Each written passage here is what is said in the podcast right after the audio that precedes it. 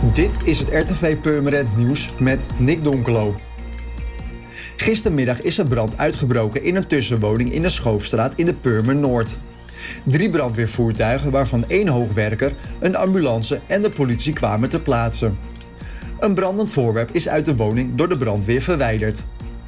In de nacht van maandag op dinsdag was het raak op de Van IJsendijkstraat. Daar is een camper volledig uitgebrand. De politie gaat ervan uit dat de brand bij de camper is aangestoken en doet onderzoek naar deze zaak. De snackbar aan het Beatrixplein in Purmerend is zondagavond rond half twaalf overvallen. Het personeel werd bedreigd met een mes.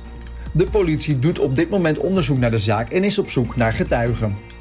De overvallers zijn twee jonge mannen van ongeveer 1,90 meter lang en waren gekleed in donkere kleding. Eén van hen had een mes bij zich omdat de omzet in de kassa al was opgeruimd, bleef de buit beperkt tot een aantal pakjes sigaretten. Getuigen van deze overval worden verzocht zich te melden bij de recherche in Purmerend via telefoonnummer 0900 8844. Het opleidingsorkest en het groot orkest van Harmonie Crescendo Purmerend zijn weer gestart met de repetities. En goed nieuws, er is plaats voor nieuwe leden. Voor het opleidingsorkest zijn spelers op alle blaasinstrumenten en slagwerkers welkom.